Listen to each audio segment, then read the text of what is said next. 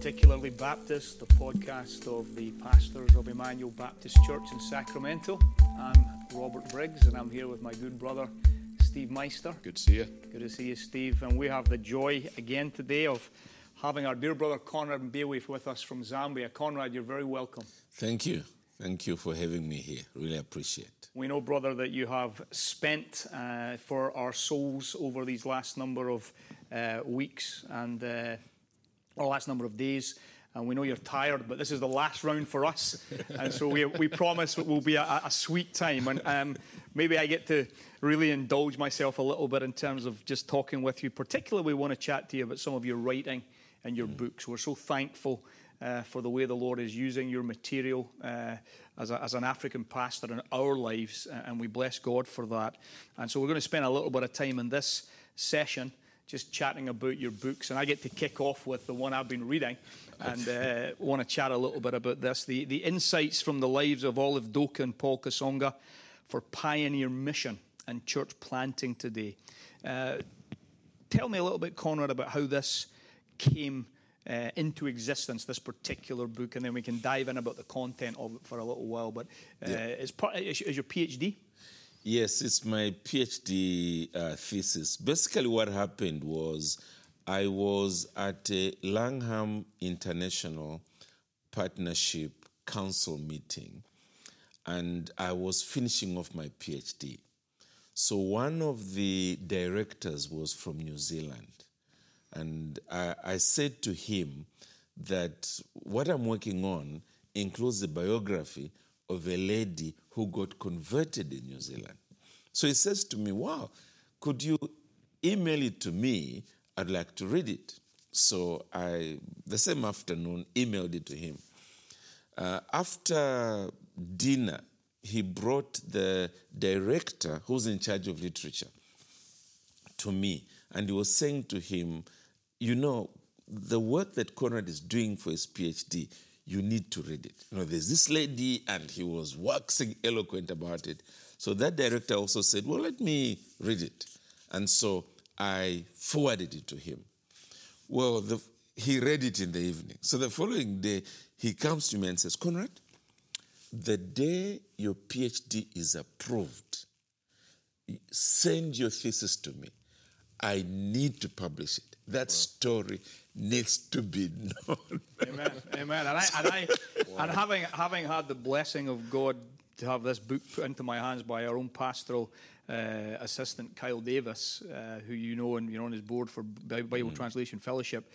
It has been a, a, a, real treasure for me. I wanted to try and get it read completely by the time you came for your for our missions conference, Conrad almost finished it, pretty much grasped the, the essence of it, and uh, find it to be a gripping read uh, biographically, mm. but also a very important work uh, theologically and, and, in terms of missiology. Mm-hmm. And I thought it would be good for just to maybe chat a little bit about that, Conrad, in terms of what I've gleaned from it and how, particularly on the ground there uh, in Africa, you've seen this kind of situation and how Olive Doke and Paul Kasonga are indeed an excellent case study for us to see how the transition should go from pioneer mission uh, to the indigenous church uh, uh, and uh, allowing the church to then press forward. Mm. Um, your basic thesis, if I'm right, and, and, of course you'll correct me if I am but uh, here is that there needs to be a, a mutual uh, respect uh, and a genuine admiration between uh, the pioneer mission uh, missionary and the, the indigenous leadership in the country so that there can be a genuinely healthy transition of responsibilities to the church that it might flourish and thrive and go on. Am I catching it right, Conrad? Yes, yes. And what I do there is before I get to the case study, I show something of that with respect to the Lord Jesus Christ and the apostles. early apostles. Right. And also the apostles with the next generation, the Tituses and Timothys and so on. That, that you, you, can't miss that chemistry. Right. And then from there, that's when I transition to, to the case study. Right. And so, what, what had me reading this for our missions conference was just to have some background of the work that you had done, brother. And you brought this out very well in our pastoral workshop in one of your sessions. And uh, I would really encourage anyone who's listening to our podcast. I think this needs to be a must read book for anyone considering missions mm. from the West going out. But I think there's principles here for any uh, church planting context uh, where you're going to pass on the baton to the, the group that are going to take the church forward. Um, it was clear to me that what you were really driving at in the first part of the book, and then you, you know, we'll talk about Doke and Kasonga in a minute, but you, you really were laying out in many ways, Conrad, what the scriptures teach us regarding healthy spiritual relationships. Amen. And the reality of beginning those relationships spiritually, mm-hmm. healthily, with, with a genuine trust, um, and, and, being clear where we're going mm-hmm. in regards to the work of missions. Um, and then you, you bring in Olive Doke, this uh, English born, New Zealand converted, sent from South Africa into Zambia lady uh, who does incredible uh, missions work in, uh, in, in Zambia itself. Mm. Tell us a little bit about your, you know, your, uh, your regard for her as a, a native Zambian yourself yes. um, and, and what you discovered and how it is that we know a fair bit about her life. Yes, well, you know, I stumbled across her and the other missionaries that worked in our part of the world when I was doing my master's studies. Uh, but even then, what happened was that the Baptist cause in Zambia clocked 100 years in the year 2005. And when I noticed nobody was putting this history together, I quickly just gave it myself, gave it to myself as an assignment. And as I was researching and so on, out came these characters that I remember thinking to myself, wow, I mean, this is literally William Carey in a female skin here in. Um, in Zambia, and, and and the more I researched, the more this came through. I mean, some of the individuals she she met were, you know, uh, Gandhi, for instance, right. uh, who uh, she was evangelizing and singing Christian hymns to, and they maintained correspondence even long after she had come into into a part of the world. And you know, the Queen of England honoring her uh, towards the end of her missions uh, years and so forth. So it was just uh, rich. So it was out of that that then I saw the need to uh, draw some principles, especially because of the such a vast contrast with the indigenous leader uh, Paul Kasonga that sort of came through the ranks, and I mean he he was single. He had leprosy. I mean, no fingers, no no toes, and very weak, sickly. But through that, she still saw the the genuine godliness and giftedness. Mm. Uh, that she was willing to take two steps backwards as he he rose through the ranks, so that he provided leadership. And and so forth. So all that um, com- contrasted to what I was seeing largely in Zambia and across Africa this constant fighting between pioneer missionaries and indigenous leaders when roughly the time came to hand over, with the pioneer missionaries feeling it's too early. They're not yet quite there because they're not at the stage where their own leaders are in the country they're coming from. Mm. And then the African leaders feeling, why are you taking so long? I mean, we, we're really the leaders. You're doing so much of the work. Could you hand over the keys? And one particular case we had in, in Zambia, there was an actual split where it took the president of the country and the vice president of the country to bring the missionaries and the indigenous leaders together to say, guys, settle your differences. Wow. So, in the midst of that, this example was uh, like an oasis in the middle of a desert. Mm. And I thought we could learn something from this. And that's how my studies Yeah, I think what, what struck me, a couple of things that struck me, especially very contemporary, is here's a white woman from South Africa and a black man from Africa. One is coming in with more knowledge and understanding, one is converted and, and, and starts to grow. And the, and the whole ability that they have to work through all of that to bring biblical order uh, and, and establish the church uh, stands as a lesson to us. And I think you really emphasize it in your, your your first part of your book, where you talk about really the, the work of the Holy Spirit. Mm. That this is the work of the Holy Spirit in the transformation of character mm. and the, the grace of humility, the grace of love, the, the, the, the- the denying of self glory, uh, and the realization that this is about the, the, the glory of Christ and, and the work of the gospel and the uh, you know number of accounts that you have of conversions, some of the adventures like the the, the, the elephants coming running through uh, only 100 feet from their camp. I was like, I could, I could imagine the terror of that. She finds a 12 foot python in her study. And then she's the first woman who owns a bicycle in the Copper Belt. You know, wonderful little elements of reality about this woman's life. And then Paul Kasonga's life, and I, I, almost wept when I read of the story of him. You know, his second bout of leprosy hits him so hard his, his fingers start falling off, his toes start falling off. And yet this man continues to reach the lost for Jesus Christ um, and gives us no excuses for our little silly complaints that we can have as Christians in the West because we're a bunch of softies, really. Um, yeah, I really thank you, brother, for this book. I'm, I'm so glad it came into my possession. Uh, it's certainly going to become a, a text that I'm going to utilize for uh, for missions and teaching and missions in our seminary, Reformed Baptist Seminary, but also just in our church to encourage people. Um, and I, I'm definitely uh, happy and, and count it a privilege, Conrad, to promote this book.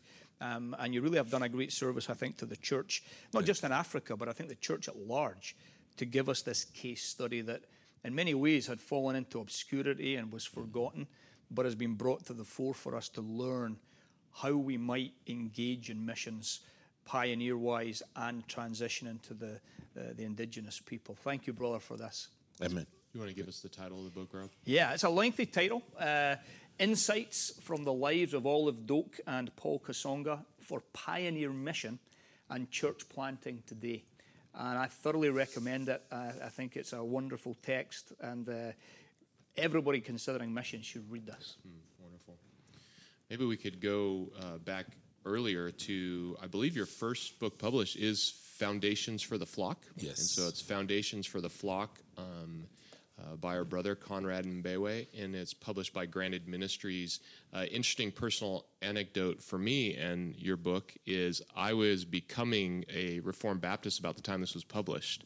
So my first exposure to you was, hey, here's this brother in Africa who's published his book on the church. I thought that'd be great, so I ordered it and read through it um, right after it came out. Um, this was before I was even serving here at Emmanuel Baptist. Um, maybe give us a little bit of the history of how did this book come about in your life?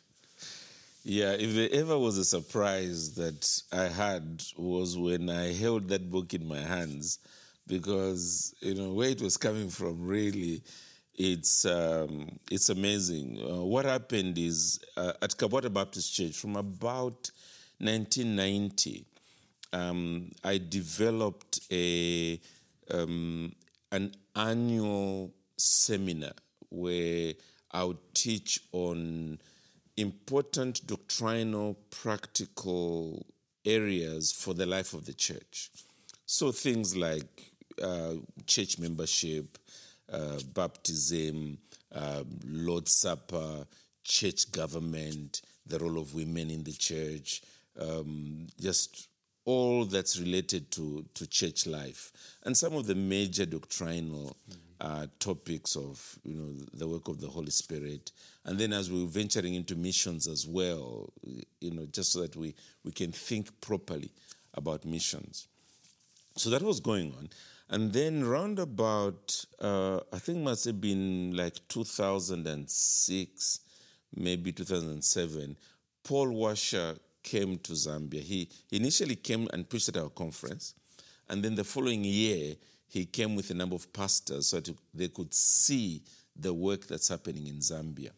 And during that conference, we had Lance Quinn uh, preaching, but uh, Paul was simply enjoying something of the fellowship. And he saw these, the messages at the, the, conf- the seminars were being photocopied into little booklets that were being sold for uh, maybe the equivalent of uh, 10 cents today.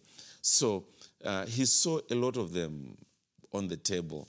And one day he brought them to me he, and said, Conrad, could I uh, give this to a publisher in America uh, who perhaps would consider turning some of them into a book? I, I, I agreed with a lot of unbelief in my heart. I, I never thought anything would really come out of it because it was done for our people in our context. Why would someone in America think it was worth publishing? Well, before long, uh, the brother behind uh, Granted Ministries wrote to me and said, you know, he's pulled out a few of them and was wondering whether we could begin working together in terms of editing and so on. He did almost all the work, just sent them to me to uh, agree on a few things. And then, yeah, one day a hard copy was sent to me. I held it in my hands and thought, no way. but yeah, that's the background to this book. And so, in this book is a manual, as it were, on the church, but it's written for church members Yes. to grasp, and and it's it really is a great model for pastors and teachers, I think, in uh, teaching simply but clearly and and and a, a, with a measure of comprehensiveness about uh, Baptist church polity and church life. And I think one of the things we enjoyed as an eldership here is the sections toward the end of your book have uh, on biblical interchurch associations and missions has quite a bit of detail actually and that was helpful for us you even have the missions policy that Kabwata Baptist Church came up with and we we talked through that and read that as an eldership just to as we're developing our own to to look at other models and so it really is a helpful resource and it's still in print you can get it online Yes. it's a it's a helpful book um, your newest book is published by Crossway, and it's I think it's just out last week officially. Is that correct? 6th October, yeah. So it's talking about, yeah, Yeah. 12 days ago. God's Design for the Church: A Guide for African Pastors and Ministry Leaders, and again published by Crossway. What different aims did you have for this book? Yeah, the way that book came to birth was that um, um, Nine Marks was thinking in terms of distributing as much as possible nine marks of a healthy church on the African continent. And they felt they needed the opinion of uh, an African leader. So that's how they contacted me about it. And my answer basically amounted to the fact that it's a very good book. I would recommend it to anybody but it sort of flies like 30,000 feet above sea level. Uh, Whereas there are a number of issues we are wrestling with that need to actually be addressed. So they asked me to bring out some of those issues, and I, I listed a number of them, sort of this principle, but these are the issues on the ground. And so out of that, they then said to me, okay, why don't you work out something of a sort of a table of contents uh, with a small paragraph under each, and let's see whether Crossway would be interested to publish it. I did that, gave it to them, and yes, uh, you know, Crossway got back and said, we, we like the idea, uh, let's, let's go for it. And so that's how it was born. It's, it's, and that's why the subtitle is really true. It was written so that the, the church in Africa can be challenged on a number of issues that are going off the rails, the biblical rails. And so the approach is in each chapter, I really sort of open up what the Bible teaches concerning that area. And then I say, in the light of this, we need to reform this. Mm. I, th- I think I picked up some of that in one statement you made that stood out to me in the introduction. You said, I'm not trying to make the Bible more African, I'm trying to get the church in Africa to be more biblical. What, wh- what's behind that need to make that comment there in your introduction? Well, it's, it's because th- there's almost a, a movement of pride in uh, the, mm, the educational circles in Africa that you know we need to remove any sort of Western um, impressions on either theology or church practice and so on, and, and we need an African expression of Christianity. And you know, when you now look at what is supposed to be an African expression, it's basically syncretism. It's it's you know, for instance, when it comes to worship, you're basically saying, uh, let's let's just keep dancing and dancing and dancing, and um, you know, clapping and clapping and clapping, and you know, re- repeating one little phrase over and over again. And you say to yourself, but hang on, uh, is that biblical? We're not even talking about is it Western. Is that biblical? Uh, and so, um, even with respect to, for instance, ethics, it's, it's almost trying to justify what biblically should not be justified. It ought to be reformed. Um, but, you know, because we're Africans, because we're Africans. And um, I, I felt that the subtitle might mislead people. They might start thinking that I'm writing a book that's meant now to Africanize the church rather than the other way around, that turning the African church back to scripture. And hence the statement I make there. So in in that way, it really I think is a useful book, not just for African ministry leaders, but for um, American ones as well and elsewhere. Because as we read how you're trying to work out Scripture in your own context and dealing with your syncretism, uh, it's a model for us, and it's helpful to get outside our own context and think through how principles work out because we can be unconscious at our, with our own syncretism. Obviously, the fish always doesn't think about being in water, um, and you've even mentioned that a little bit in one of the exhortations you've given, um, and we've asked you to, and you've graciously obliged that um, too often the American church has, in generally speaking, uh, not understood how much it's wedded the kingdom of Christ to the politics of our nation and uh, thinking through that thing. So, do you hope that the readership uh, of your book gets beyond even the African context? And you think that's do you think I'm tracking that that's an that's a helpful use for your, for your book? Yes, yes. Well, the two things. First of all, I was very clear that simply trying to write a book for the, let's say, the Western world is, we use the expression in Zambia, amounting to taking copper to the copper belt. you know, in other words, you're already spoiled with literature here. Yes, that um, you know, just trying to add an extra book is is really overstretching matters. So, in that sense, as a busy pastor, I just didn't think that's the best use of my time. However, um, uh, the, the approach that I've used, as you've rightly pointed out, is one that is useful in two ways. First of all, uh, the, even the American church, including uh, the European church, is always thinking in terms of missions, in terms of uh, sending missionaries and also just short term uh, church members to work in the African context. And, um, and also the pastors uh, coming through to handle workshops and seminars and so forth.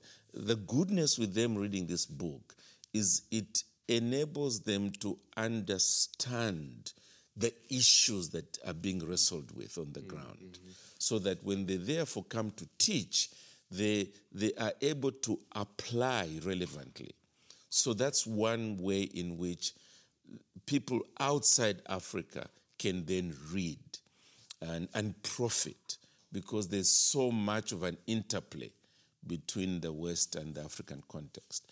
But secondly, I, I've deliberately used quite a number of um, African anecdotes that are meant to um, help even the people in the West to, to see what kind of issues make up just African life generally. Um, I've, I've talked about um, issues of African traditional religions. I've talked about uh, what we call Ubuntu, which is the the atmosphere of uh, human relationships are so important. Everything else tends to be secondary to that. I've talked about uh, uh, some of the our favorite uh, games growing up that really made up our our childhood days, and and that informs what we become as we grow up and so on. I've I've brought all that into especially the earlier sections of the of each chapter as I then delve into a particular topic, mm. um, so that they, there is an appreciation also of just African life. Yeah, that's what I would say. Oh, wonderful. Well, thank you, brother, for serving us with these books. I really think they are a service and are going to be help for folks who read them. Do you have any other writing projects as you look down the future now? yes, um, I've, I've done a, a few other books back home of these same seminar materials that I I work through. In fact, as I speak right now back home, we're just waiting for funding to print a book on marriage, divorce, and remarriage. Mm. So the material was a seminar I did last year. It's already been edited. It's it's just waiting. Um, the the printers have already given us the bill, and it should go out. But in terms of writing, I'm currently writing a book entitled, the working title is uh, Christian Grow Up. And it's really an exposition of the first 15 verses of Second Peter chapter 1. So uh, Joel Beeke's uh, Reformed Heritage Books have graciously agreed uh, to publish it, and I'm hoping that perhaps by June next year um, I would have finished it, handed it over, and they obviously have a lot of work to do, so it might be another year before it sees the light of day. So, yeah, a few such books. It's a series I did in my own church, a series of sermons that's now being turned into a book. Great, great. Wonderful, Conrad. Well, brother, thank you so much for doing another time with us, another session. I certainly can heartily recommend your writings, and anyone who's unfamiliar with your books should become familiar with your books. And we're, we'll be prayerfully following the progress of the next few publications, Lord willing, that will come you. to us. This has been particularly Baptist, the podcast of Emmanuel Baptist Church's pastors, with Pastor Steve, my good brother and co pastor, myself, and it's been a joy to have our brother Conrad. Thank you for listening Absolutely. to us. Thanks. Thank you. Thank you, gentlemen.